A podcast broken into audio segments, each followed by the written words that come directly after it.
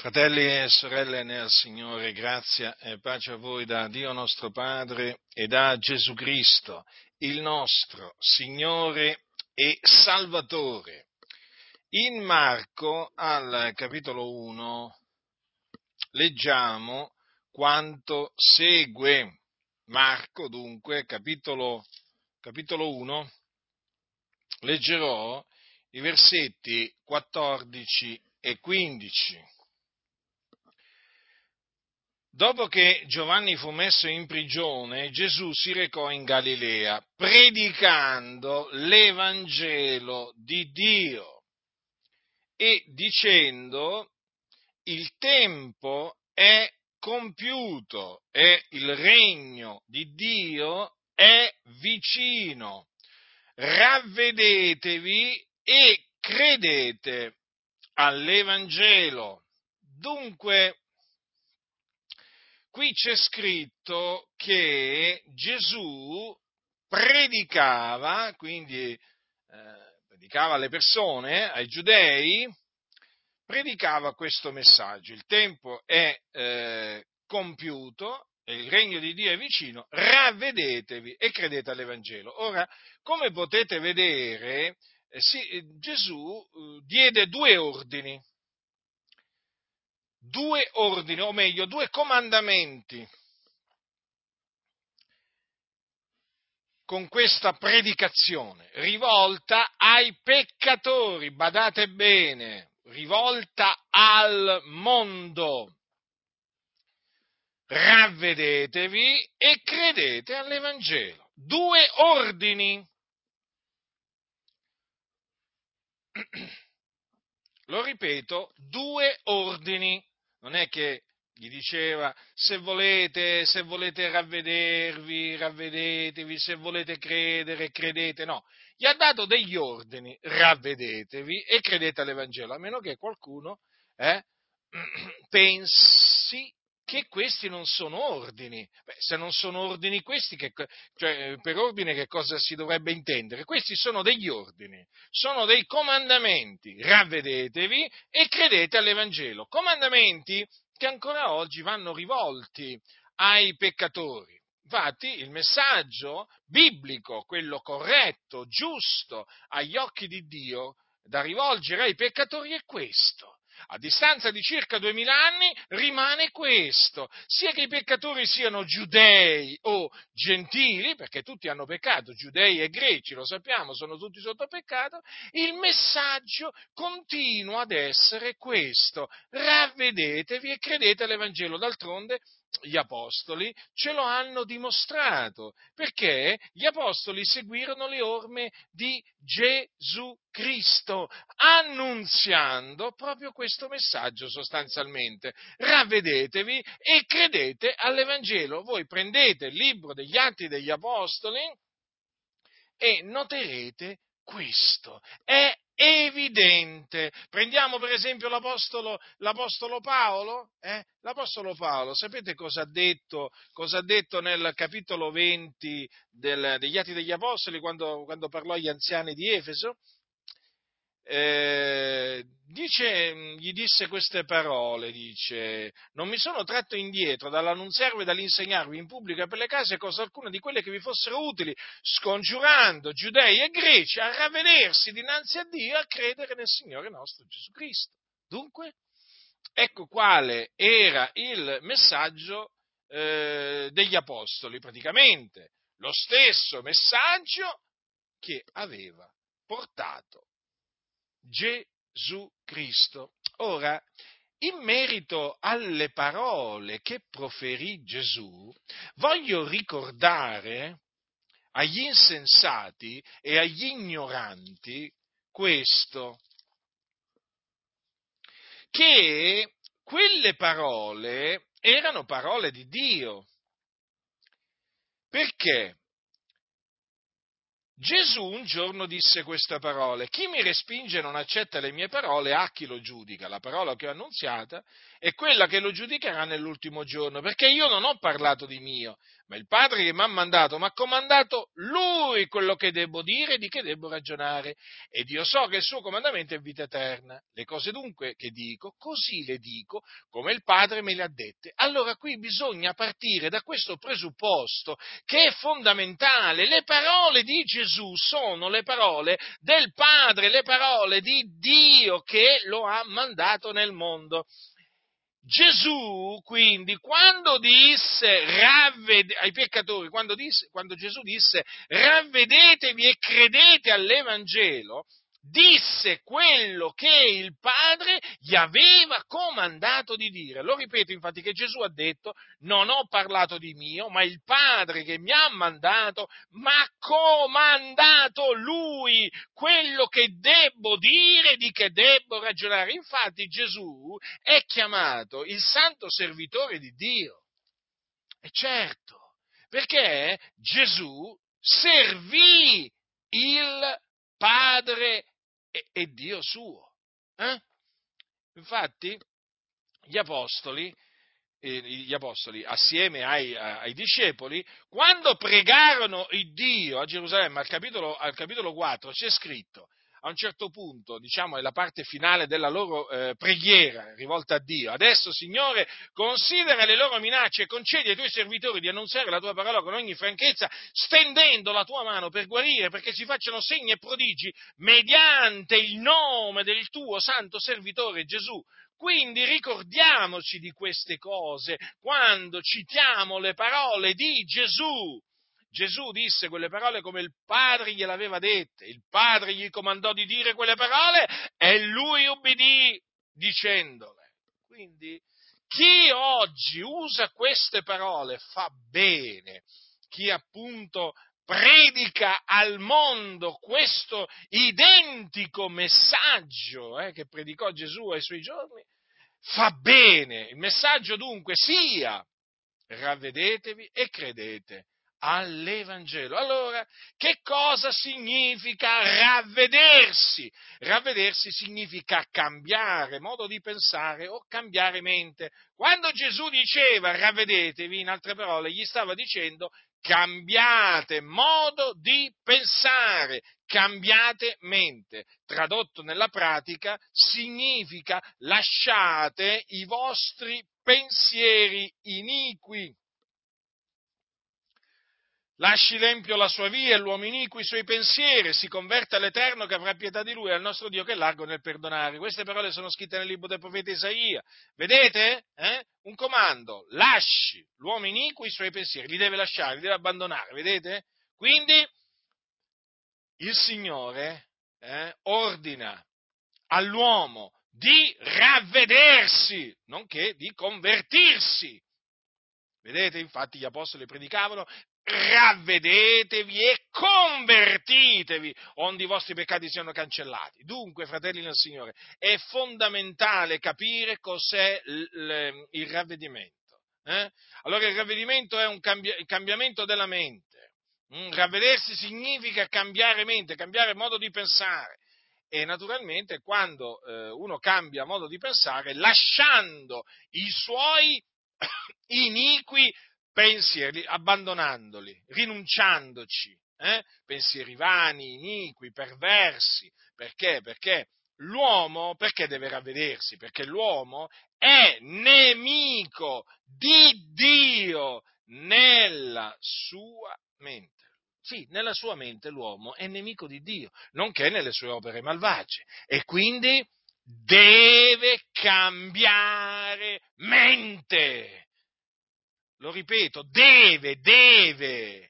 Questo dà fastidio? Eh, lo so che dà fastidio, ma infatti io è per questo che insisto, perché so che dà fastidio. Dà fastidio agli spiriti immondi che si eh, nascondono, che si annidano nelle denominazioni evangeliche e che parlano con voce dolce lusinghiera. Eh, e io insisto, predicando la parola di Dio, affinché questi spiriti immondi si manifestino e si stanno manifestando. Ricordatevi quello che disse Paolo nell'aeropago ad Atene. Il Dio dunque, passando sopra i tempi dell'ignoranza fa ora annunziare agli uomini che tutti per ogni dove abbiano a ravvedersi. Quell'abbiano a ravvedersi significa si devono ravvedere.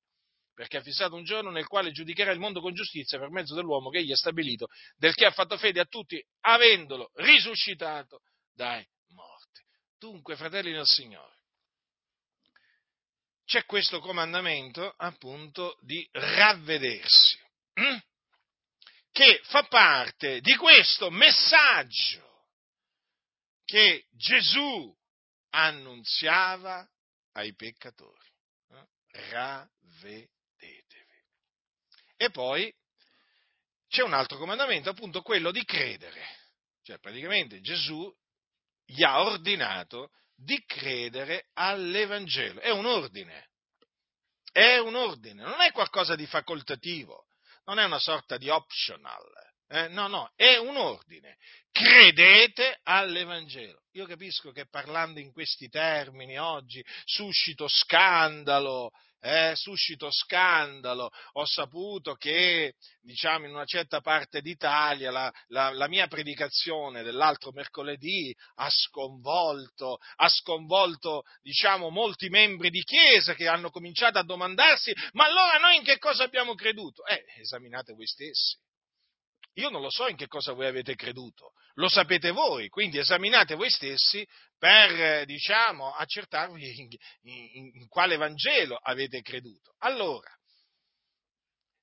ma ormai lo so, cioè quando si predica la verità qua, eh, ci sono quelli che vengono fuori, eh, diciamo, eh, facendo, facendo, le vittime, facendo, eh, sì, eh, diciamo, vogliono farsi passare per quelli che sono stati offesi. Ma è la parola di Dio a voi che vi giudica, non sono io, è la parola di Dio che vi giudica. Eh? È la parola di Dio che vi sta giudicando, sta giudicando i vostri pensieri. Ecco che cosa sta facendo la parola di Dio. E io ringrazio Dio per quello che Dio sta operando. La parola di Dio vivente ed efficace, sì, più affilata di qualunque spada a due tagli, che penetra fino alla divisione dell'anima e dello spirito, delle giunture e delle midolle. Cosa sta facendo? Sta giudicando i, pens- i-, i sentimenti e i pensieri del cuore di coloro eh, che fino ad oggi hanno pensato di potersi fare beffe del Signore, illudendosi con questo. E allora adesso fanno le vittime fanno le vittime come se io stessi annunziando chissà che cosa. Eh? Il mio messaggio, l'ho detto tante volte, è vecchio, è antico, per molti infatti è superato. Per noi no, perché la parola di Dio è vivente e permanente, ma per costoro è un messaggio superato, perché loro dicono bisogna adeguarsi ai tempi, e infatti lo vediamo, quanto vi state adeguando ai tempi. Oramai vi possono dire, vi possono dire di fare le cose le più, eh, le più strane, le più diaboliche, voi ubbidite, ma perché voi siete di quelli che andate al passo coi tempi, eh? No, per voi la parola di Dio, cos'è la Bibbia per voi? È un libro di favolette, è un libro di allegorie, per voi la Bibbia non ha alcun significato. La verità è questa, quindi adesso fate gli scandalizzati, ma scandalizzati dalla verità? Allora ravvedetevi e convertitevi. Eh? Allora, credete nell'Evangelo, è un comandamento quello di credere, ma attenzione che Gesù ha detto in che cosa credere. Eh? Non è che ha detto ravvedetevi e credete, quello che volete, eh? credete quello che volete. Ha detto così? No, credete all'Evangelo. Eh? Attenzione quindi. Allora, se a me mi dicono, se a me mi dicono, oh Giacinto, devi credere, mm, devi credere in questa notizia. Giacinto, devi assolutamente credere in questa notizia. Ti raccomando, Giacinto, credi in questa buona notizia e questo me lo ripete, me lo ripete, me lo ripete, insomma. No, c'è questa notizia così importante che mi continua a dire eh, che io devo credere a quella notizia, ma non mi dice mai quella notizia in che cosa consiste. Eh? Allora Gesù ha detto credete all'Evangelo. Allora adesso, quindi praticamente bisogna stabilire che cos'è l'Evangelo. Perché Gesù non è che ha detto di credere in, diciamo, come si dice, mm, in qualsiasi cosa, no? No, lo scemo crede tutto quello che si dice, attenzione, eh? Ma qui dice di credere all'Evangelo, nell'Evangelo. Quindi è evidente che una persona intelligente, nel momento in cui sente dire a Gesù, ravvedetevi e credete all'Evangelo, si domanderà, cosa sarà mai l'Evangelo nel quale Gesù, il figlio di Dio, naturalmente mi metto al posto del, del, del, peccatore in questo momento, ma quale sarà mai l'Evangelo che io, uomo, devo credere per ordine del figlio di Dio? Io, se fossi al posto appunto di un peccatore, mi farei subito questa domanda, non vi pare? Mm?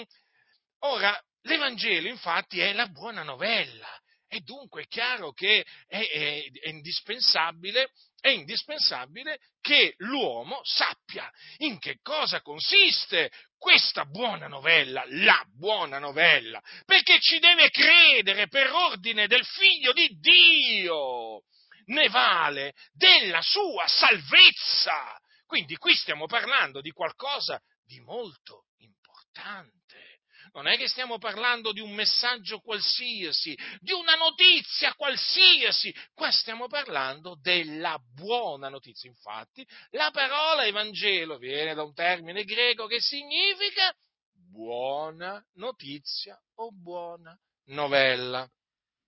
E qual è la buona novella nel qua, nella quale eh, l'uomo senza Cristo è chiamato a credere dopo essersi ravveduto, per essere salvato? Qual è? Capitolo 15 di Primo Corinzi. È Paolo che parla e ricorda ai santi di Corinto l'Evangelo che lui aveva annunziato quando appunto aveva gettato il fondamento a Corinto, quando lui era stato a Corinto per volontà di Dio il Dio si era usato ehm, dell'Apostolo Paolo per gettare il fondamento, cioè per eh, annunziare loro l'Evangelo e molti avevano creduto nell'Evangelo e poi erano stati battezzati. Allora Paolo, siccome che eh, nella chiesa eh, di Corinto, dopo che li aveva lasciati, no, aveva sentito dire che c'erano alcuni che eh, dicevano che non v'è risurrezione dei morti, allora lui ha preso spunto, diciamo, da questa eresia distruttiva per ricordare ai santi di Corinto l'Evangelo che gli aveva annunziato e gli dice quanto segue. Fratelli, io vi rammento l'Evangelo che vi ho annunziato, che voi ancora avete ricevuto, nel quale ancora state saldi, mediante il quale siete salvati, seppur lo ritenete quale ve l'ho annunziato, a meno che non abbiate creduto in vano poiché vi ho prima di tutto trasmesso come l'ho ricevuto anch'io, che Cristo è morto per i nostri peccati, secondo le scritture, che fu seppellito, che risuscitò il terzo giorno, secondo le scritture, che apparve a Cefa, poi ai dodici.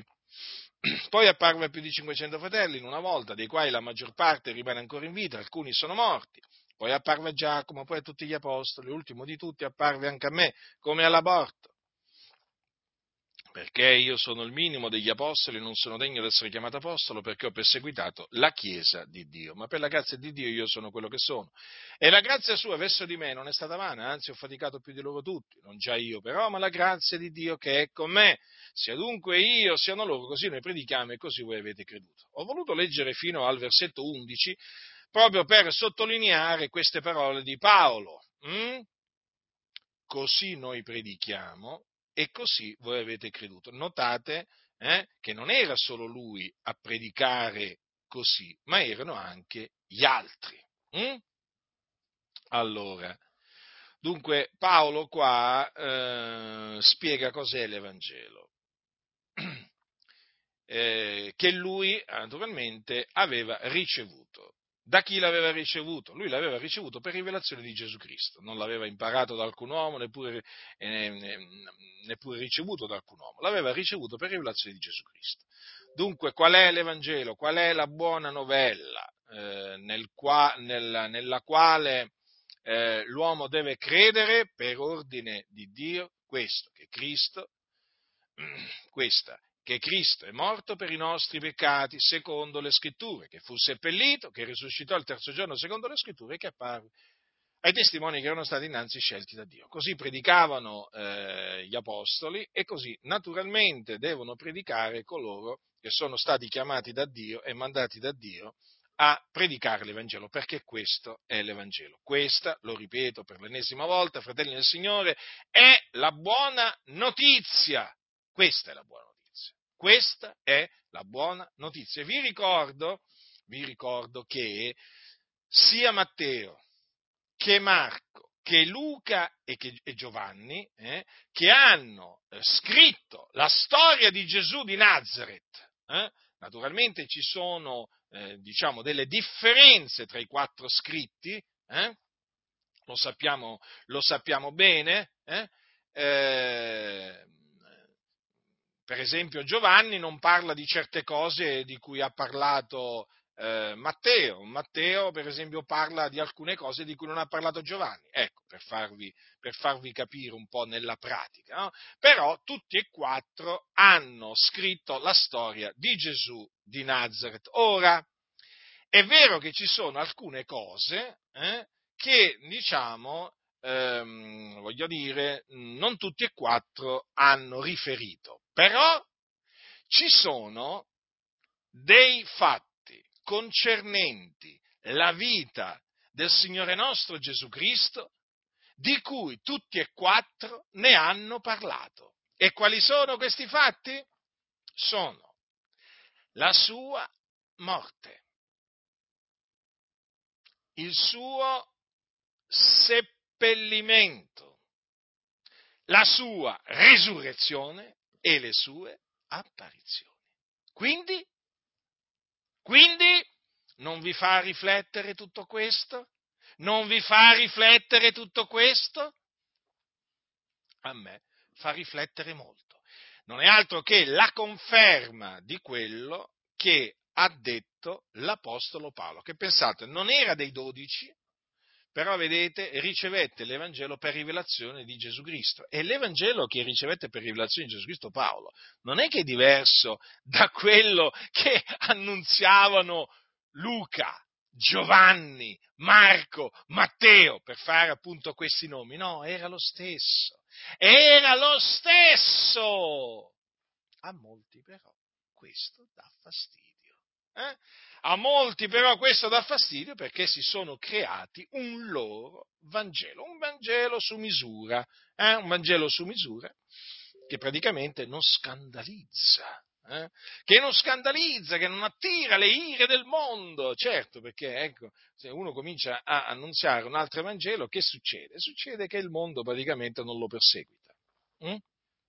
Allora, dunque, torniamo a queste parole di Gesù. Ravvedetevi e credete all'Evangelo. Allora, che cosa avviene quando uno crede nell'Evangelo? Allora, l'Apostolo Paolo dice che l'Evangelo è potenza di Dio per la salvezza di ogni credente, per la salvezza di ogni credente. Del giudeo prima e poi del greco, poiché in esso la giustizia di Dio è rivelata da fede a fede, secondo che è scritto, ma è giusto vivrà per fede. Questo significa che quando l'uomo crede nell'Evangelo viene salvato dai suoi peccati, quindi viene salvato per grazia, non per opere, eh, affinché egli non si glori. Per grazia viene salvato, affrancato, liberato dai suoi peccati. Cioè, quando uno crede nell'Evangelo avviene una liberazione, si verifica una liberazione, la liberazione dal peccato. Non importa se chi crede giudeo o greco, avviene questo. Eh? Avviene la salvezza. Poi, naturalmente, si verifica anche la giustificazione, perché il giusto vivrà per fede. Quindi, credendo nell'Evangelo, l'uomo viene giustificato, reso giusto. Ora, non solo, ottiene anche la remissione dei suoi peccati, perché di lui attestano tutti i profeti che chiunque crede in lui riceve la remissione dei peccati mediante il suo nome. Quindi i suoi peccati vengono cancellati quando l'uomo crede nell'Evangelo e quindi viene riconciliato con Dio. Smette l'uomo che crede nell'Evangelo di essere un nemico di Dio e diventa un amico di Dio, perché mediante l'Evangelo hm, viene riconciliato con Dio. Naturalmente mediante la fede. Allora, è evidente che stando così le cose non c'è salvezza all'infuori dell'Evangelo. O mi sbaglio? O ho capito male io? Eh? È evidente. Se l'Evangelo è potenza di Dio per la salvezza di ogni credente, significa che Dio ha stabilito che l'uomo sia salvato credendo nell'Evangelo. Non credendo in Buddha, non credendo in Maometto, non credendo in Zarathustra e così via e così via, no, credendo nell'Evangelo. Ecco perché è di fondamentale importanza sapere cos'è l'Evangelo. Ecco allora. Quindi la salvezza si ottiene soltanto credendo nell'Evangelo.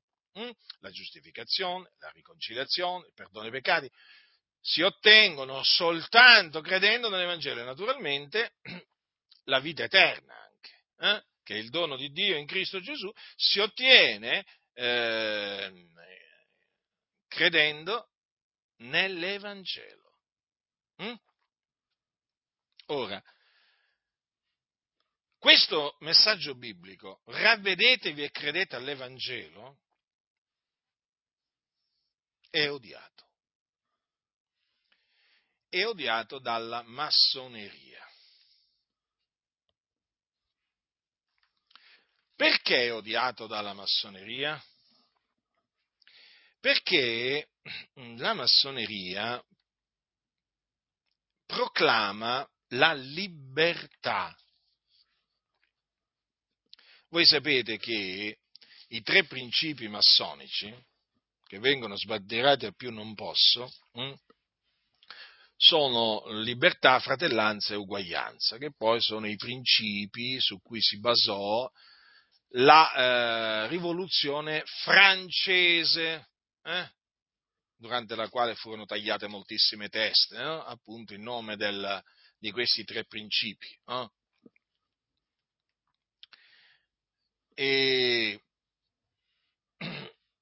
e difatti la, ehm, la rivoluzione francese è figlia della massoneria, è una creatura della massoneria. D'altronde le rivoluzioni moderne sono tutte creature della massoneria, eh? sono, sono, proprio generate e partorite dalla massoneria. Eh? Si riuniscono nelle logge e formano appunto eh, il disegno rivoluzionario e poi lo mettono, diciamo, ad effetto fuori dalla loggia. Molto semplice il discorso, guardate, beh, d'altronde D'altronde si sa che la massoneria è, eh, come, come, si potrebbe dire, è una mm, industria di eh, complotti, produce complotti.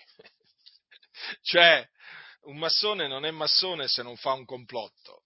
Mm? I massoni, appunto, formano complotti poi naturalmente questi complotti si vengono a conoscere tempo dopo, ma comunque talvolta anche la magistratura, spesso la magistratura appunto ha scoperto dei complotti massonici, però mh, questo non si deve dire nelle denominazioni perché non esistono complotti non esistono, ci, ci, fanno sapere le denominazioni evangeliche che non ci sono complotti. E quindi fratelli noi praticamente vediamo cose che non esistono eh, d'altronde, che volete? Denominazioni in mano alla massoneria ci vengono a noi a parlare dei complotti, ci, metto, ci vengono a noi a metterci in guardia dai complotti. Da quali complotti? Quelli che fanno i loro padroni.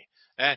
Allora, ve lo ripeto, il, i padroni delle denominazioni evangeliche si chiamano massoni. Eh, non vi piace sentirlo, ve lo ripeto. I padroni delle denominazioni evangeliche sono i massoni. Le denominazioni evangeliche sono al servizio dei massoni. Devono ubbidire, devono strisciare proprio devono strisciare davanti ai massoni. Si sono venduti ai massoni, i massoni li hanno comprati, peraltro anche a poco prezzo, e devono ubbidire, non c'è niente da fare, o così o così. Capite? L'unica cosa è uscirsene, perché quelli sono proprietà, è campo della massoneria. Le denominazioni evangeliche sono proprietà della massoneria, che fa quello che vuole, fa quello che, soprattutto con le denominazioni che hanno fatto l'intesa con lo Stato. Eh? Quindi, diciamo, sia, sia ben chiaro eh, questo. Allora, eh, la massoneria, appunto, proclama la libertà. Ma eh, che cosa eh, intende la massoneria per libertà? Allora loro dicono che la libertà è costituita dalla pienezza della ragione che è interamente autonoma e non viene stabilita da verità rivelate o da qualcuno che ti dice devi credere questo. Quindi badate bene, fratelli, la libertà massonica consiste nell'ubbidire solamente alla propria ragione e agire liberamente significa sottomettersi alle leggi razionali della natura. Mm. Infatti i massoni, dovete sapere, sono nemici dei dogmi mm, e di quelli che sono dogmatici praticamente, no? E infatti a noi ci avversano, perché noi, secondo i massoni, siamo dogmatici. E praticamente i dogmi che cosa, che cosa, che cosa sono? Eh, cioè, eh, cioè, secondo i massoni, eh, i comandamenti di Dio sono dei dogmi e i comandamenti di Cristo Gesù sono dei dogmi. Capite? Allora i massoni dicono, ferma, noi siamo nemici dei dogmi, quindi nemici dei comandamenti del Signore Gesù. Già questo vi dovrebbe già mettere in allarme, non vi pare? Eh? Nemici dei dogmi, quindi nemici dei comandamenti. Di, di, di chi? Dei comandamenti di Cristo Gesù, dei comandamenti di Dio. Dunque, questa libertà nel campo religioso cosa significa? Significa la piena libertà di tutti i culti e di tutte le fedi, dicono loro. Tradotto nella pratica significa che uno è libero, attenzione fratelli, ascoltate, uno è libero di pensare, di credere secondo la propria ragione la propria coscienza libera da dogmi scientifici e religiosi. Praticamente la massoneria dice che l'uomo è libero di pensare a quello che gli va, eh? a quello che gli va. Perché la massoneria è nemica dei dogmi, anzi, anche se si contraddice poi la massoneria, quella naturalmente ufficiale, eh? quella che ha avuto origine nel 1717 a Londra, eh, la massoneria, quella chiamata eh, la massoneria moderna, no? quella speculativa, anche se poi fa questo ragionamento contro i dogmi, però loro praticamente richiedono che per iscriversi alla massoneria bisogna Bisogna credere in due dogmi, sembrerà incredibile questo, lo so, però eh, le cose stanno così. Ma sapete, nella massoneria c'è tutto il contrario di tutto, ah, cioè lì praticamente si contraddicono i massoni a, a, a più non posso, d'altronde, essendo figli, essendo figli del, del, del, diavolo è normale che si contraddicano. Praticamente per entrare nella massoneria, dicono i massoni, bisogna credere in Dio o comunque nell'esistenza di un essere supremo, perché il massone non può essere un ateo, loro dicono, eh? e poi bisogna credere nell'immortalità dell'anima. Questi sono i due dogmi nel quale uno che vuole entrare nella massoneria deve credere. Attenzione. Eh? Naturalmente, quando loro dicono deve credere in Dio, significa che deve credere in un essere supremo, che poi può essere pure il diavolo. Cioè, infatti ci sono pure satanisti nel, nelle, nelle, ci sono pure adoratori di Satana nelle, nelle, logge. Poi per quanto riguarda l'immortalità dell'anima, per loro praticamente significa che tu devi credere che una volta morto, praticamente l'uomo continua a vivere con la sua anima. Eh? Loro, passano, loro parlano, quando uno un massone muore, dice è passato all'Oriente Eterno. Eh? Avete capito? Vabbè, è andato all'inferno praticamente per noi, significa questo. Quando dicono andate all'Oriente Eterno, che poi lì c'è tutto un discorso da fare, perché non è mica, cioè, non è mica una cosa così semplice da spiegare cosa vogliono dire i massoni, eh, quando dicono che è passato all'Oriente Eterno, pace all'anima sua. Comunque allora devono credere quindi nell'immortalità dell'anima, che significa, che significa, anche che possono credere nella reincarnazione. Infatti ci sono tanti massoni che dicono io sono la reincarnazione di, e poi appunto dicono di chi, di chi pensano di essere la reincarnazione. La reincarnazione è una, diciamo, un'eresia, una menzogna molto diffusa in ambito massonico. Comunque questi sono i due dogmi nel quale uno che si vuole affiliare alla massoneria deve credere, ditemi voi, ditemi voi, eh? Se questa non è una contraddizione palese, ma loro naturalmente, eh, loro naturalmente pensano di avere ragione. Eh? Allora, quindi, secondo loro, gli uomini sono liberi di eh, pensare quello che vogliono hm? e, e quindi anche di credere quello che vogliono. Quindi ci siete già arrivati. allora, davanti a eh, questi due comandamenti del Signore Gesù, come potrà mai reagire un massone? Ravvedetevi e credete all'Evangelo, cioè praticamente cioè, Gesù ordina eh, all'uomo di cambiare modo di pensare. Eh no, il massone dice, come ti permetti? Ma come ti permetti tu di venire da me e dirmi che cosa io devo pensare e che cosa non devo pensare? Ma come ti permetti a venire da me e dirmi che devo cambiare modo di pensare? Ma Dio mi ha fatto libero di pensare quello che voglio, dice il massone. Quindi al bando il ravvedimento, al bando il vostro dogma, eh? Al bando Capite dunque l'odio massonico da che cosa, verso questo comandamento ravvedetevi, da che cosa è prodotto? Da questa idea che loro hanno appunto in merito alla libertà. E badate bene che secondo loro di, l'uomo è libero di pensare quello che vuole eh, per volontà di Dio, perché secondo loro Dio fa l'uomo libero di pensare quello che vuole, di credere quello che vuole. Pensate un po' voi, pensate un po' voi. Vedete? Ecco perché il Dio della massoneria non è l'Iddio vivente e vero. Dunque, ravvedetevi, nel momento in cui io dico agli uomini ravvedetevi, hm, lo dico ai musulmani, ai buddisti, agli ebrei, ai mariani, ai massoni, agli scintoisti, ai confuciana, quelli seguaci di Confucio praticamente, e così via, e così via, è normale che il massone dice, oh, ma tu come ti permetti? Ma chi sei tu? Guardate che ragionano così, eh? Guardate che ragionano così. Ma come ti permetti? Ma chi pensi di essere? Il Padre Eterno, ti dicono. Eh? Sapete come ragionano?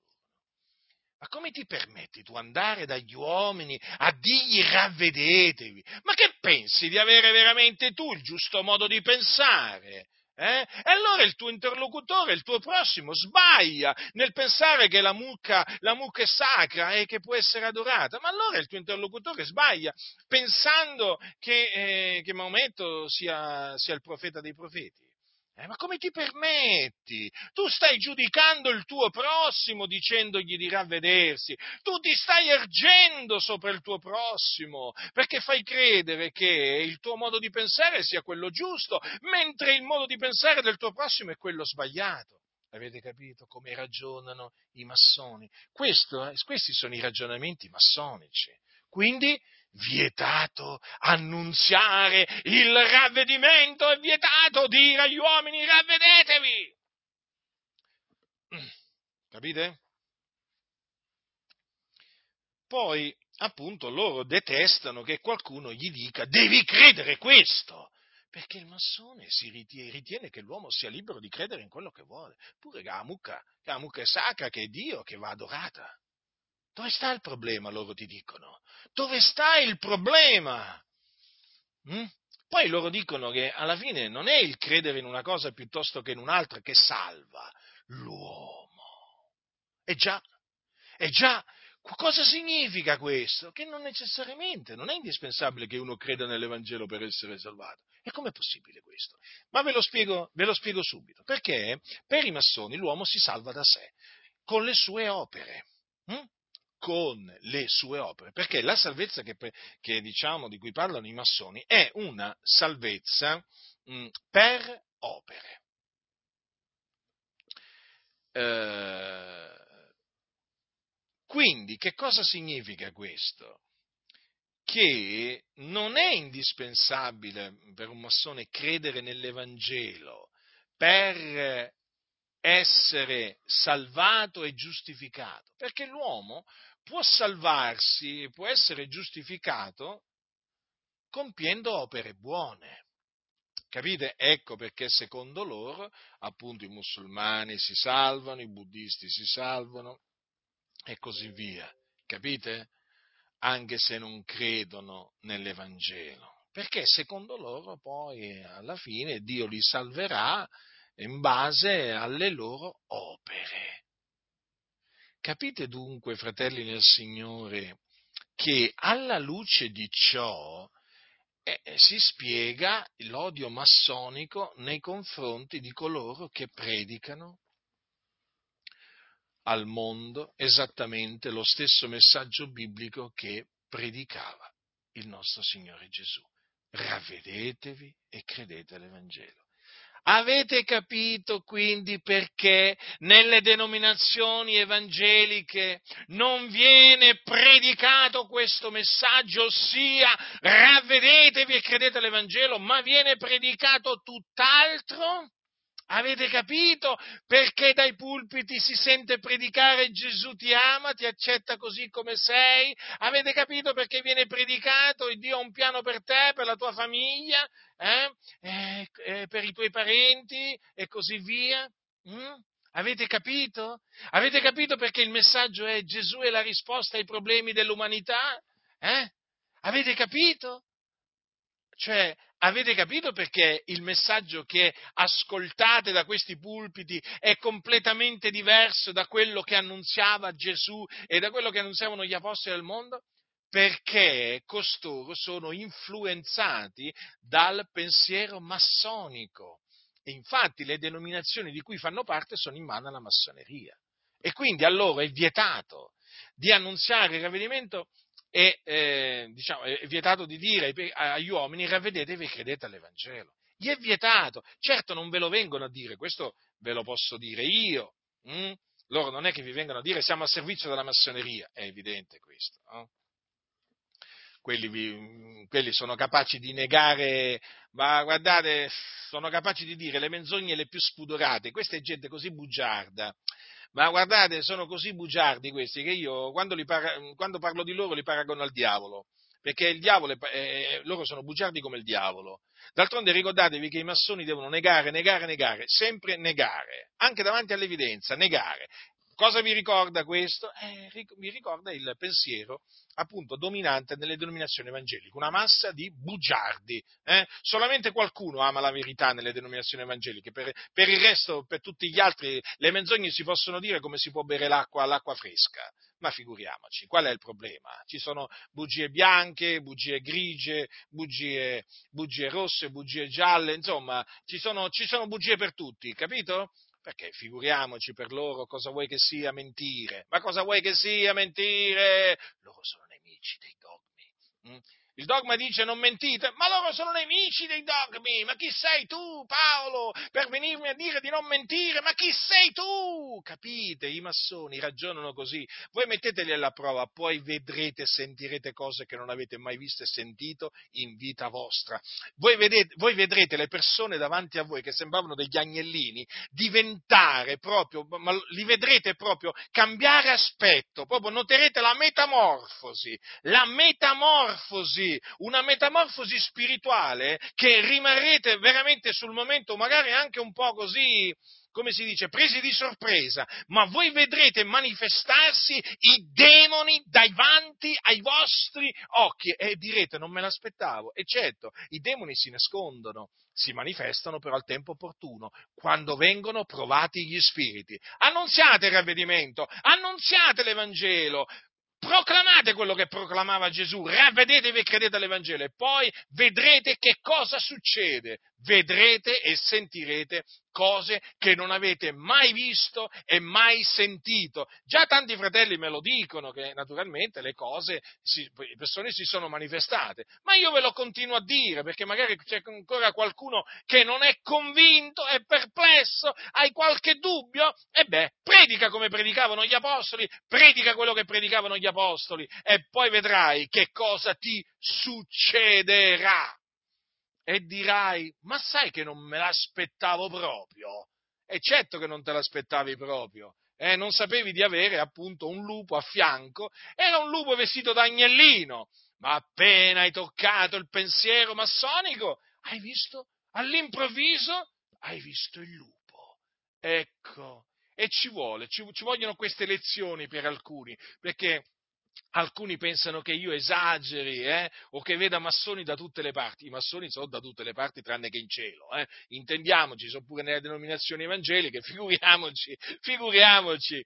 Ci sono massoni da tutte le parti, eh, attenzione, eh. e si nascondono, eh, si camuffano, eh, col sorrisino, pace fratello, come va? Piacere di vederti, gloria a Dio. Ma queste cose le dicono i massoni, eh ma toccagli il pensiero massonico, comincia a condannare il pensiero massonico, comincia a parlare come parlava Gesù, come parlavano gli apostoli e poi vedi, e poi vedi che cosa succede. Allora, avete capito dunque perché il messaggio biblico ravvedetevi e credete all'Evangelo è sparito dalle, da, dalle, denominazioni evangeliche perché sono tutte in mano alla massoneria, promuovono il pensiero massonico della libertà di pensiero, eh, la libertà di pensiero, eh, dici poco, eh, la libertà di pensiero è tutto praticamente, con la libertà di pensiero si annulla tutto, si annulla tutto, si annulla praticamente la predicazione, la predicazione apostolica.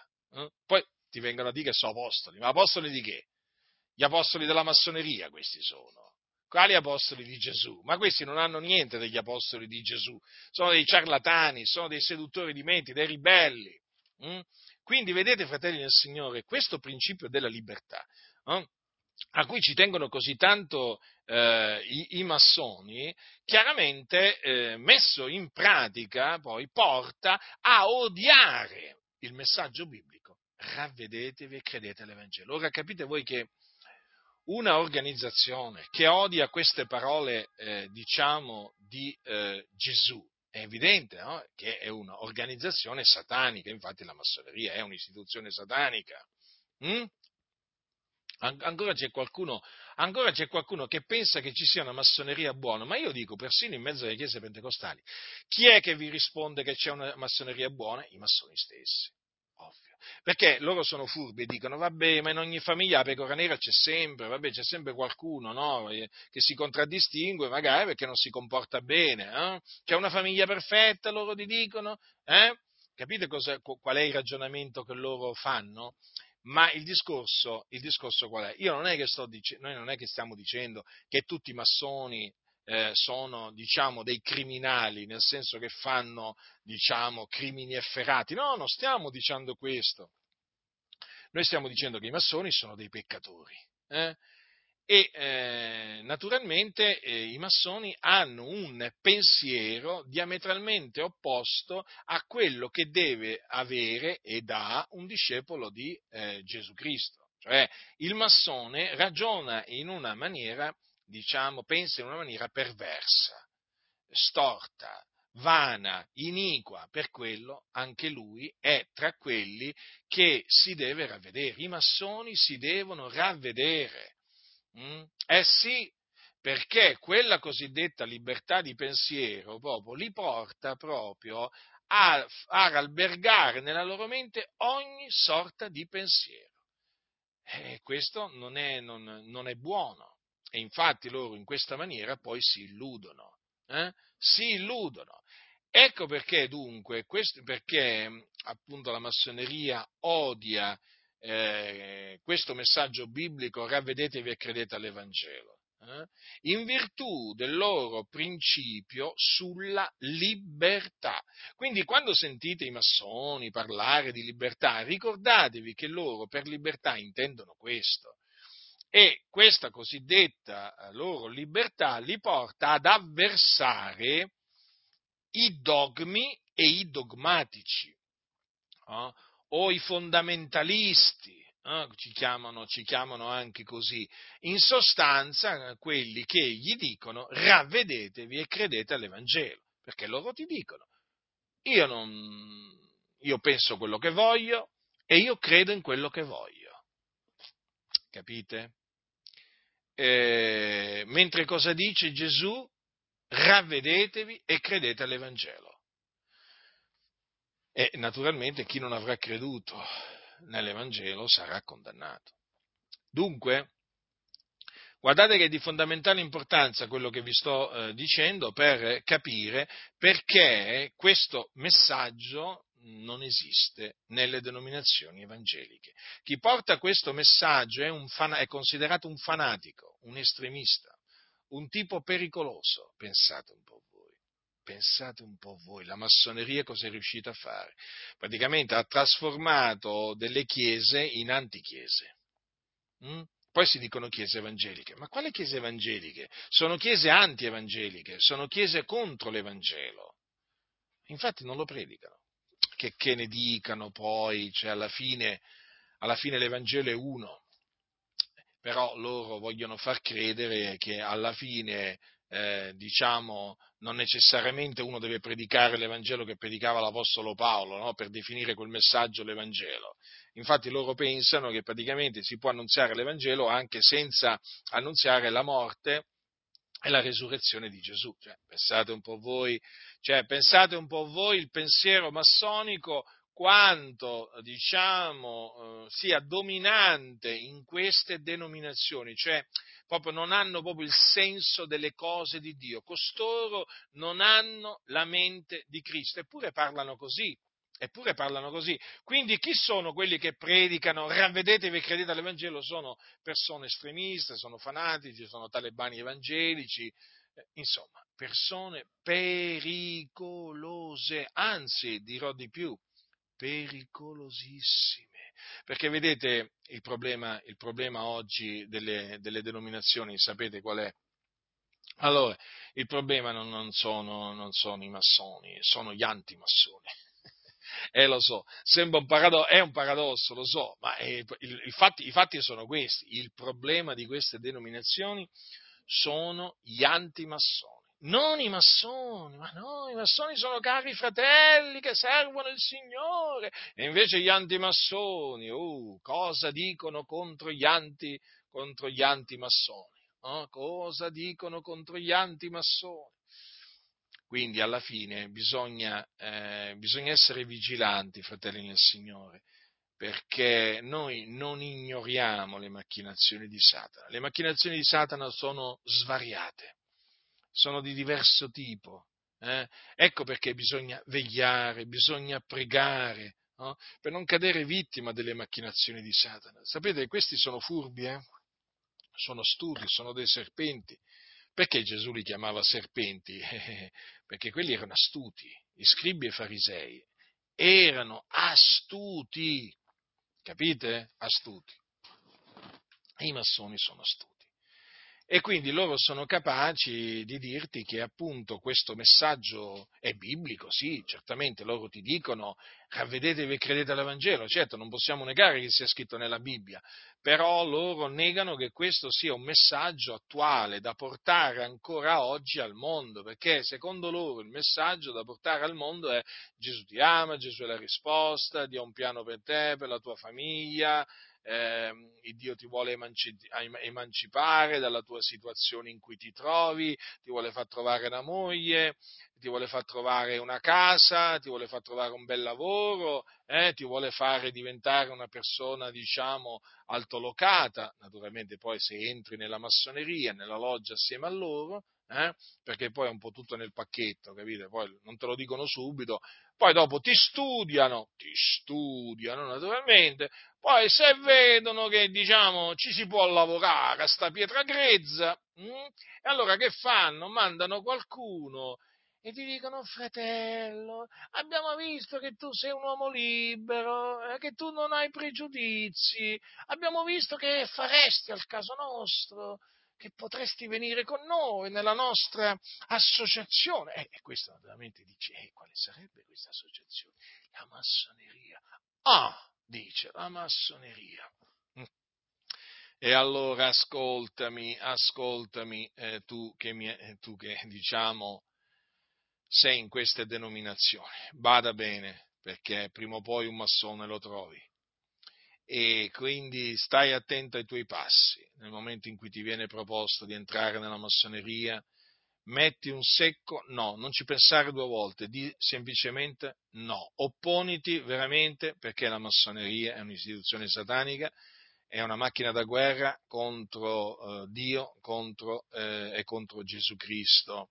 il suo, il suo figliolo, quindi rigetta qualsiasi proposta ti venga fatta di entrare in massoneria. Un'altra cosa, Bada bene che potrebbero provare, provare se vedono che rigetti la, di entrare in massoneria, potrebbero cercare di portarti dentro uno dei, de, dei loro club, che sono alla fine pure quelli al loro servizio dei massoni, i Rotary, Lion International ehm, e poi, e poi altri, altri, di questi club in qualche cavalierato, qualche ordine cavalleresco, cioè devi stare attento.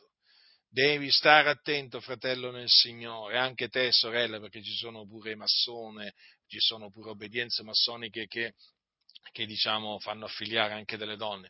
State con gli occhi aperti, state con le orecchie tese, fratelli, perché sono lì, si siedono domenica dopo domenica, eh, lì e si mettono dietro i pulpiti, lì, sono lì, sono lì, ve lo ripeto per l'ennesima volta, ve lo ripeto per l'ennesima volta, sembrano degli agnellini, sembrano dei galantuomini, ma quando li mettete alla prova si manifestano per quello che sono dei lupi rapaci, dei figli del diavolo sappiate che ci sono nelle denominazioni evangeliche membri di chiese che partecipano a sedute spiritiche e anche ad altro.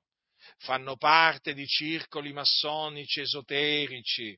Eh? State attenti, fratelli del Signore. Quando mi è stato detto che in una denominazione pentecostale si sentiva un'oppressione demoniaca in un certo locale di culto in Sicilia, eh, Beh, non mi sono meravigliato, ma per niente, per niente, perché il pastore, il pastore di quella chiesa pentecostale è un massone e questa notizia eh, è venuta fuori, questa informazione, da persone che non sono cristiani. Capite? Che sono massoni, però non si definiscono cristiani. Mm? E quindi state molto attenti, ve lo ripeto, non vi fate ingannare dal loro sorriso, dalle, dalle loro pacche sulle spalle, non vi fate ingannare, sono loro, sono. E voi ve ne accorgerete nel momento in cui confuterete, condannerete la massoneria in cui comincerete a parlare come parlavano Gesù e gli Apostoli, questi si manifesteranno. Dovete stare calmi, eh, naturalmente, non è che vi sto dicendo di agitarvi perché sono loro che si agitano, però sappiate che sono lì. Li vedete domenica dopo domenica, gli stringete la mano domenica dopo domenica, eh? Però voi non sapete che sono massoni, capite? Ma lo scoprirete al momento opportuno allora quando poi i demoni si manifesteranno, allora direte, ma guarda un po', guarda un po' chi ci avevo vicino, ma guarda un po' chi ho frequentato per anni, ma guarda un po' chi ho sentito predicare dal pulpito per anni. Un seguace del grande architetto dell'universo, cioè il diavolo. Mm? Quindi vigilate, fratelli nel Signore, siate, siate prudenti. Dunque vi ho voluto, spie- vi ho voluto spiegare l'odio eh, massonico nei confronti di questo messaggio biblico, perché questo messaggio biblico è di fondamentale importanza e eh, naturalmente per, per, anche farvi capire perché questo così importante messaggio biblico è sparito. Sparito. Mm? È sparito dai pulpiti. Allora qualcuno mi dirà, ma allora nelle scuole bibliche cosa insegnano? Eh, cosa volete che insegnano? Le scuole bibliche sono in mano ai massoni. Vi insegnano il pensiero massonico. Quando vi dicono, noi dobbiamo rispettare, fratello, il pensiero altrui.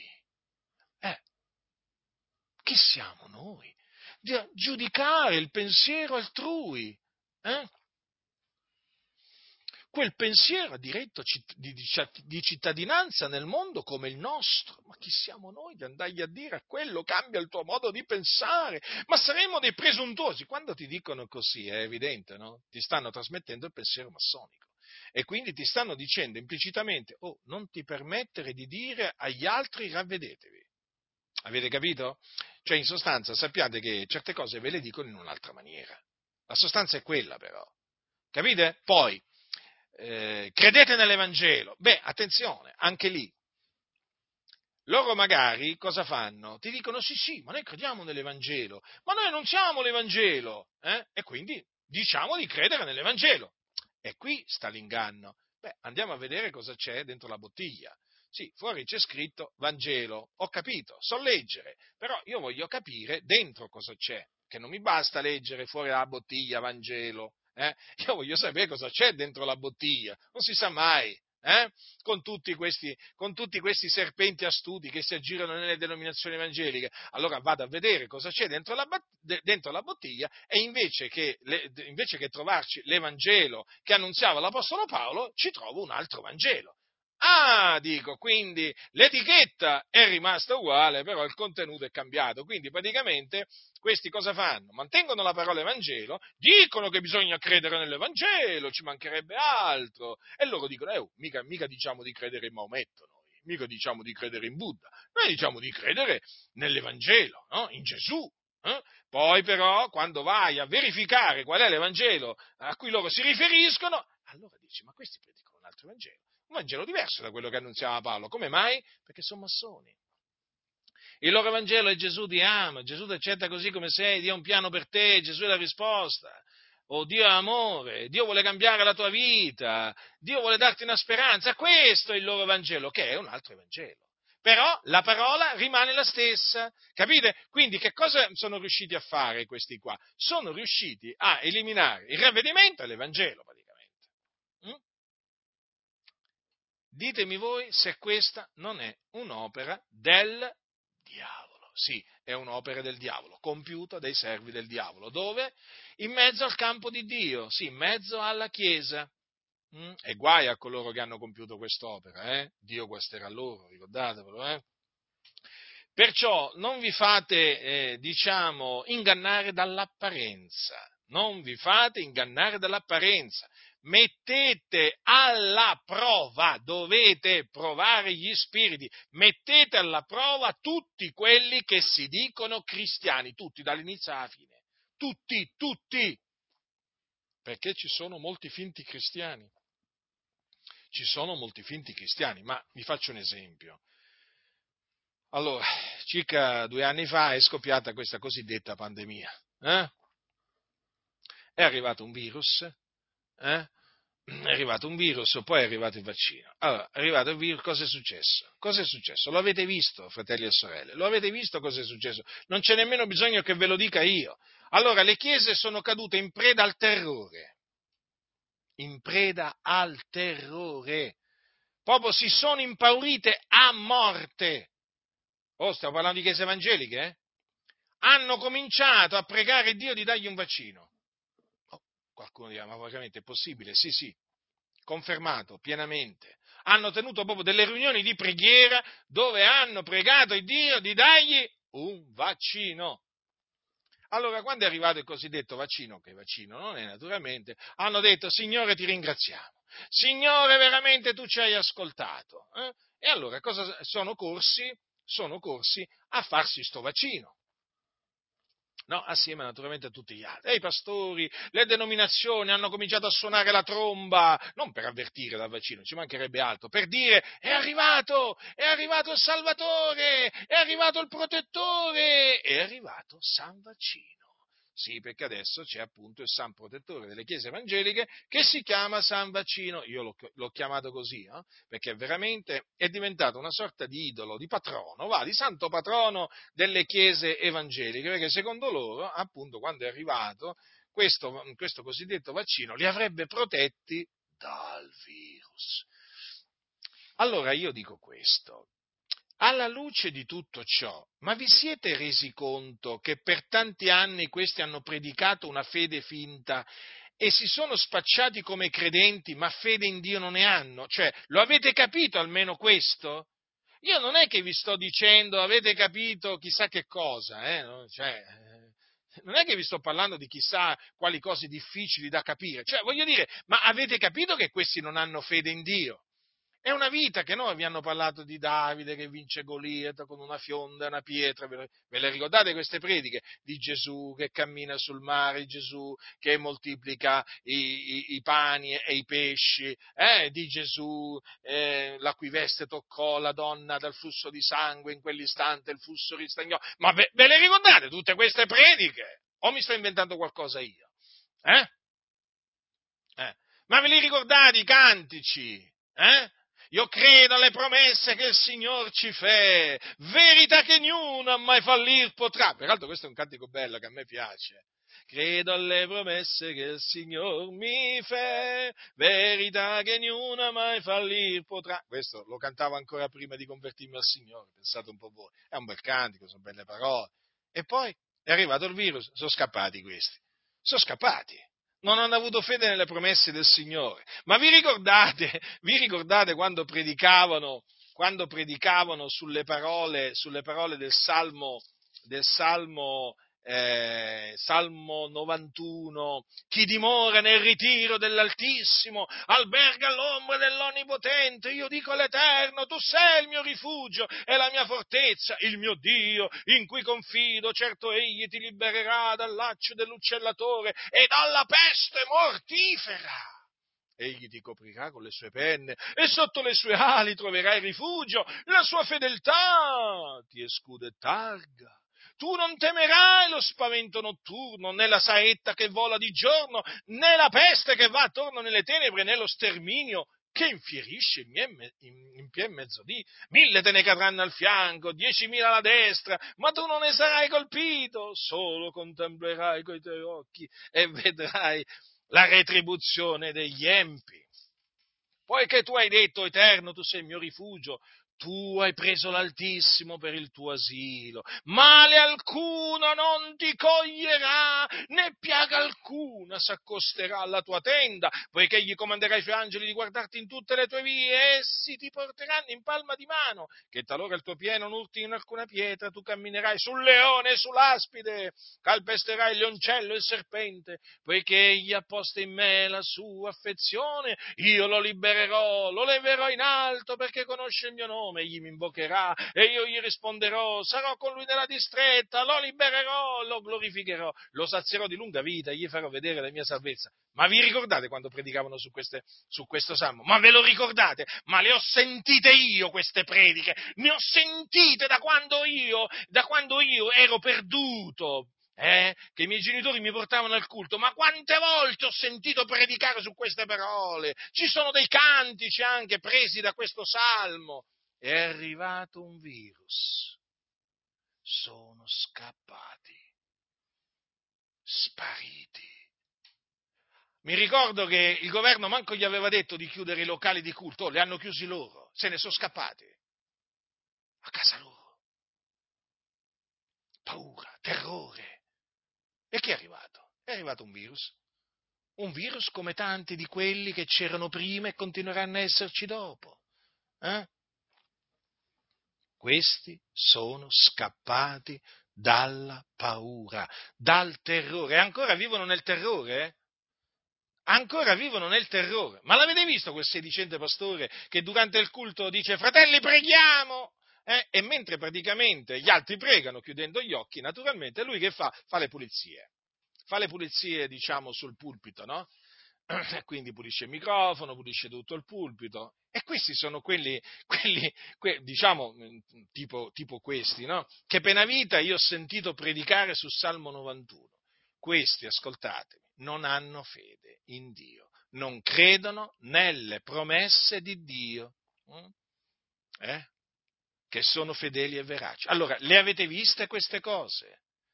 Ve lo sareste mai aspettati? Beh, molti di voi mi diranno, ma no, fratello, veramente questa è stata una grande delusione, ma sai che non me l'aspettavo proprio?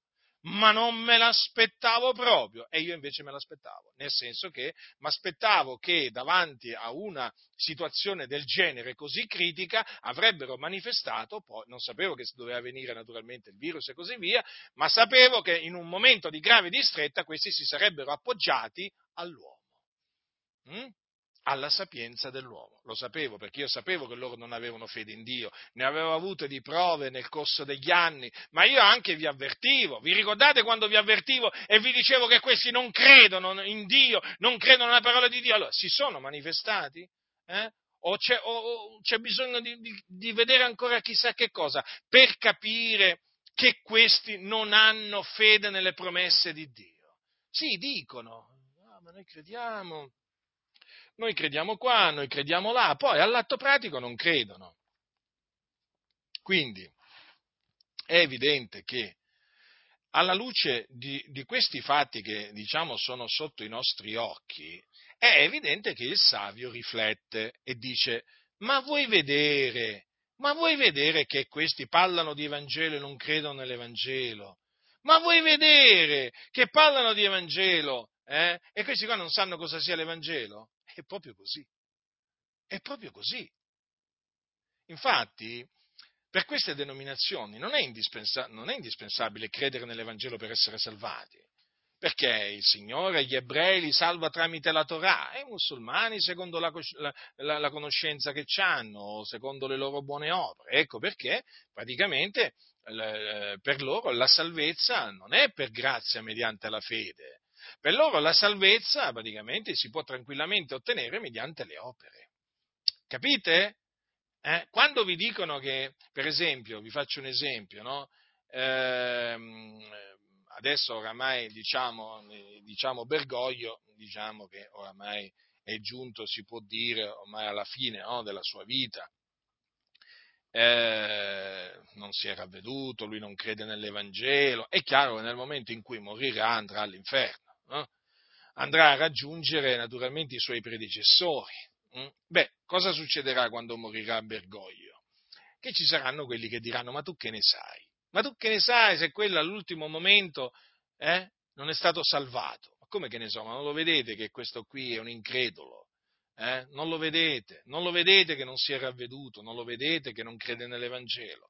Cosa che cosa c'è bisogno di sapere d'altro? I fatti parlano da sé. Mm? Allora il discorso è, que- è, è, questo. Per queste denominazioni Bergoglio si salva tramite Maria, tramite, eh, insomma, tramite qualche obolo, ma è così, questi, ma per questo non, non, non, gli sentite predicare l'Evangelo, perché non è appunto indispensabile credere nell'Evangelo per essere salvati. Se fosse indispensabile credere nell'Evangelo per essere salvati, lo annunzierebbero dalla mattina alla sera, scongiurerebbero appunto i peccatori a, a ravvedersi e a credere nell'Evangelo. Semplice, eh? Non lo fanno perché in effetti loro, per loro ci sono vari sentieri che conducono a Dio e li rispettano. Eh? Come faceva Billy Graham? Billy Graham lo sapete che rispettava altri sentieri che conducono a Dio, come se ce ne fossero altri. Eh? Quindi costoro hanno una fede finta. Allora, come si sono dimostrati, eh, diciamo, con una fede finta in mezzo a questa distretta? Perché la verità grida proprio, eh? a squarciagola, i fatti sono questi, e così è anche per quanto riguarda la salvezza, la stessa cosa. La stessa cosa per quanto riguarda l'Evangelo, è la stessa cosa. Questi hanno una fede finta, hanno un finto Evangelo. Ecco perché poi non ci meravigliamo se scappano davanti a un virus, se vivono nel terrore. È una cosa impressionante a sentire, a sentire questi sedicenti pastori, funzionari di Stato, veramente. È come sentire, che ne so, questi giornalisti di regime o certi, o certi, o certi virologi o certi politici. Ma è impressionante ma a sentirli veramente uno dice, ma questi che stanno? Veramente stanno sempre lì davanti alla televisione a, a, a ascoltarsi questi, questi, signori e poi vengono al culto e trasmettono appunto tutte le menzogne che sentono dire alle, alle televisioni di regime. È proprio così, perché loro sono allineati al pensiero dominante. Capite? Al pensiero dominante, tu nel momento in cui gli dimostri che non è così, ma con i fatti, ti dicono, ti dicono che tu sei un complottista, nel senso che tu sei uno che vede complotti dove non ci sono complotti. se ne accorgeranno, se ne accorgeranno.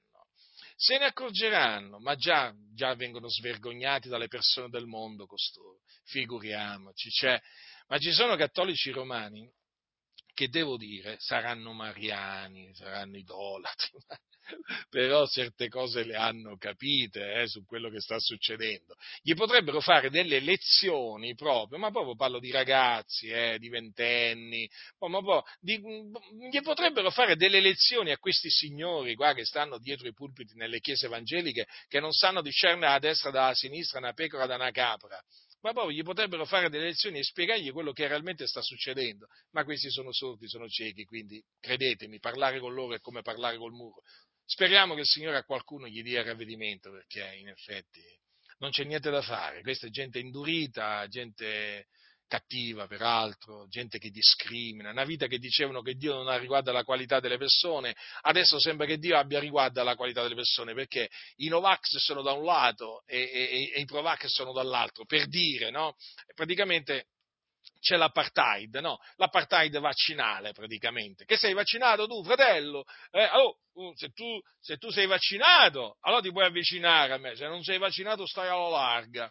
Hai capito? Poi, poi hanno fatto una figura, una figura meschina, vergognosa. Cioè, adesso, adesso praticamente è appurato che pure che pure i cosiddetti vaccinati possono contrarre il virus, infatti tanti hanno contratto il virus, quella chiesa evangelica là in Sardegna recentemente, tutti vaccinati e tutti hanno preso il virus e Dio li ha svergognati, il loro, il loro protettore, il loro protettore non li ha protetti. Allora avete capito questi in chi hanno riposto la loro fiducia? Avete capito in chi hanno riposto la loro fiducia? Non in Dio, ma nell'uomo. E così è per quanto riguarda la salvezza. Questi non credono nell'Evangelo. Questi credono in tutto tranne che nell'Evangelo. Infatti non lo annunziano. Alcuni si offendono quando mi sentono parlare così, ma invece che offendermi, vi, do, vi, offendervi, vi dovete ravvedere e convertire e mostrate con i fatti che annunziate l'Evangelo. Cioè, me, che me ne faccio delle vostre ciance? Ci hai offeso! E predica l'Evangelo. Predica, predica, predica agli uomini, ravvedetevi, credete nell'Evangelo, spiega che cos'è l'Evangelo, annunzia l'Evangelo e poi vedrai che io non ti confuterò più.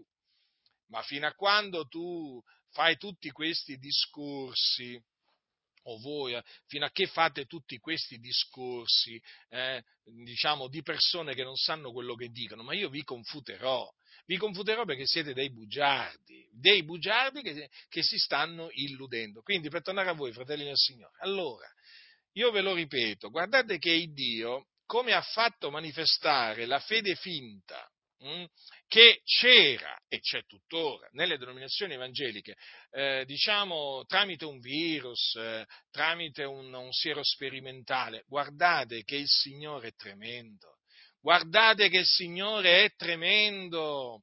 E ancora il peggio deve arrivare, il peggio deve arrivare. Cioè io ve lo ripeto, questi non credono nell'Evangelo, questi non si sono ravveduti. Perché vi dico che non si sono ravveduti? Perché il loro modo di pensare è come il, il modo di pensare della gente del mondo. Non hanno la mente di Cristo questi. Ragionano come Paolo? Qualcuno me lo può dimostrare? No, ve lo dico io. Questi non ragionano come l'Apostolo Paolo, quindi non hanno la mente di Cristo. Predicano l'Evangelo che predicava Paolo? No, non lo predicano, quindi, quindi non sono dei credenti. Loro dicono di credere, vabbè, pure i mariani dicono di credere. C'è un mariano che vi ha mai detto di non essere un cristiano, ma sappiamo bene che appunto si tratta di un idolatra. Eh? Quindi non vi fate ingannare da questi loro proclami, perché poi alla prova dei fatti si manifestano per quello che sono. Persone con una fede finta. Vabbè, si chiamano, si presentano come evangelici, eh, vabbè, pazienza. Però alla fine, poi alla prova dei fatti, si mostrano per quello che sono. Gente con una fede finta, finta. Capite? E quindi anche per quanto riguarda, ma perché ormai il pensiero massonico è quello dominante, per cui per quanto anche riguarda questo, questo messaggio biblico, ravvedetevi e credete all'Evangelo, poi chiaramente eh, il Signore già, in, già intanto ha fatto sì che eh, si manifestassero costoro, perché ormai le prove sono tante, ormai cioè, quello che ho detto è pienamente confermato, eh, però il Signore chiaramente continuerà ad agire per persuadere quelli che ancora sono perplessi su questo, eh, che non riescono ancora a capacitarsi, ma le cose stanno così. eh, le cose stanno così. Diceva Paolo, io ho creduto perciò ho parlato, questi non hanno creduto, per quello non parlano. Se avessero, se avessero, creduto, parlerebbero, annunzierebbero lo stesso messaggio che appunto annunziavano gli apostoli, ma non possono, non possono perché sono al servizio della massoneria, ma proprio in toto, fratelli del Signore, in toto. Ma voi provate, ritorno al fatto del virus, del cosiddetto siero sperimentale, ma perché queste denominazioni si sono allineate subito a Bergoglio, agli Illuminati, a Bill Gates e così via? Perché? Fatevi questa domanda. Perché parlano nella stessa maniera? Perché sono al servizio della massoneria la massoneria è il padrone di queste denominazioni evangeliche. Quindi, come la, la massoneria incita ad avere fiducia nell'uomo, hm? nell'uomo, nella ragione dell'uomo, non nei dogmi, attenzione, non nei dogmi, quindi non nei comandamenti di Dio. E quindi, anche per quanto riguarda poi il resto, è la stessa cosa, è la stessa cosa. Quindi, eh, hanno, pregato, hanno, pregato, per un vaccino, ma si può. Ma io a sentire certe cose, veramente. Cioè, questi hanno pregato, hanno pregato il Dio di dargli un vaccino, ma io veramente, cioè, ma non si vergognano. Ma non si vergognano! C'è da vergognarsi. A questi hanno una faccia tosta terribile. Ah, non ci giudicare, ma la parola di Dio vi giudica voi. Cioè, invece di pregare Dio di proteggervi dal virus, o se avete preso il virus di guarirvi, no. Cosa fate? Pregate Dio di darvi un vaccino. E una volta che è arrivato, che è arrivato questo cosiddetto vaccino, ha seminato morte, ha prodotto morte, danni collaterali da tutte le parti, ne sta, continu- sta continuando a fare, vi- ma così tante vittime, ma così tante vittime, ma così tante vittime anche tra i giovani, che io dico, ma bisogna essere proprio ciechi qua. Ma bisogna essere proprio ciechi per non vedere queste cose. Ma è evidente che quello non l'ha provveduto il Signore siete voi che avete pensato che Dio vi ha dato questo siero sperimentale, siete voi illusi, ignoranti, insensati, siete voi. Non avete capito proprio niente, voi non conoscete il Signore e neppure la sua potenza. Vi siete oramai conformati al pensiero di Bergoglio praticamente. A voi vi posso chiamare tranquillamente bergogliani. Ma sì, Tanto, ragionate come Bergoglio voi, come il massone Bergoglio. Ma vergognatevi, ravvedetevi e convertitevi, voi che avete pregato per il vaccino. Eh? E adesso il cosiddetto vaccino sta ammazzando tante persone, sta facendo danni collaterali di tutti i tipi vi dovete solo che vergognare, convertire, ravvedere, buttatevi in ginocchio davanti al Signore, se mai veramente Dio possa avere pietà di voi, guardate, confessate i vostri peccati al Signore, perché ve ne accorgerete col passare del tempo di che cosa, di che cosa avete fatto confidando appunto in un siero sperimentale, i cui effetti a lungo termine non si sanno e solo questo vi deve fare tremare. E non dite Dio ci proteggerà, perché avete tentato il Dio. Vi dovete ravvedere e chiedere perdono al Signore di avere tentato il Dio. Questo, questo dovete fare.